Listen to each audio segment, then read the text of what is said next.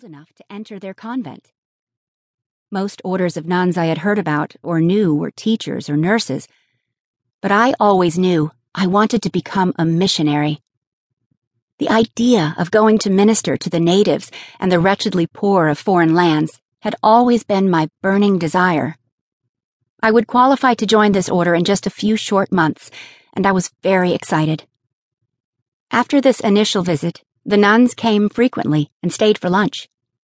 When I got home, I would talk to them, and they began to tell me about their order.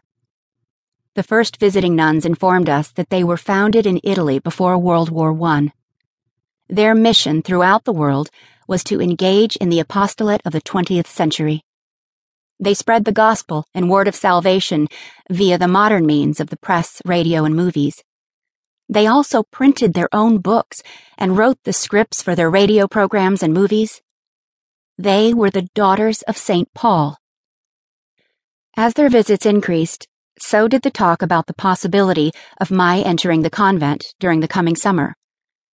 I can recall my delight and began to spend more time in church on my knees in prayer. I couldn't wait for summer to come. I definitely wanted to enter the convent.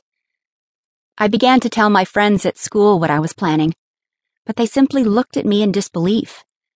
After all, I was known as a real tomboy, mischievous, always willing to get into fights, even with boys. I was always ready to play for long hours, instigating my friends to steal ice chips from the iceman and green apples from the trees in other people's backyards. I was definitely not considered goody two shoes or the type to enter a convent. Some parents didn't want me to play with their children because they thought I was a bad influence. When I finally entered the convent that summer, the whole town was in a daze, and the event was the subject of many clutches, mealtime, and over the fence conversations. Furthermore, I was amongst the first to enter religious life from that small town. The mother house of the Daughters of St. Paul was located on Staten Island in New York across the bay from Manhattan.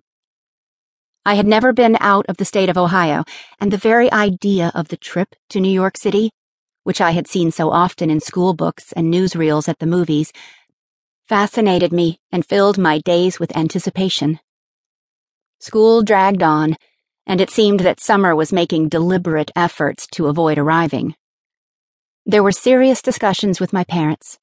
My older brothers and sisters were very opposed to the idea, protesting that I was too young and that I should complete high school before thinking about entering the convent. My parents offered no objections and thwarted my siblings' efforts at trying to change my mind. If my parents had any reservations, they made no mention of these to me or to the rest of the family. Their approval of my intention made me very happy. In early July 1947, as I entered the mother house of the Daughters of St. Paul.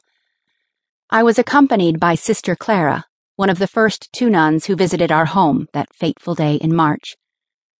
The train trip from Ohio to New York City was without incident. It was the first time I had ever slept in a train berth, and the excitement and anticipation robbed me of sleep that night. I occupied the upper berth and was glad that I had no need to use the bathroom. The Pennsylvania station in New York City filled me with excitement and awe. It appeared cavernous to my inexperienced eye. There were masses of people moving rapidly in all directions. Billboards with diverse advertisements filled the inside walls. Above the granite steps in the main lobby was a picture by Kodak that seemed to be the size of a house and hung so high that I had to tilt my head back to see it.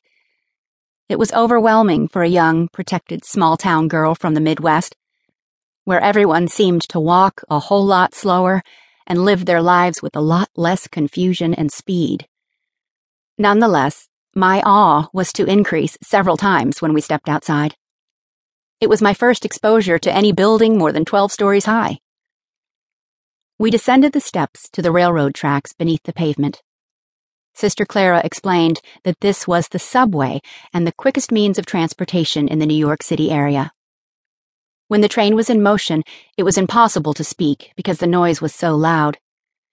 It seemed as though the train was going at breakneck speed and we could hear the screeching of brakes long before entering a stopping point. Within a few minutes,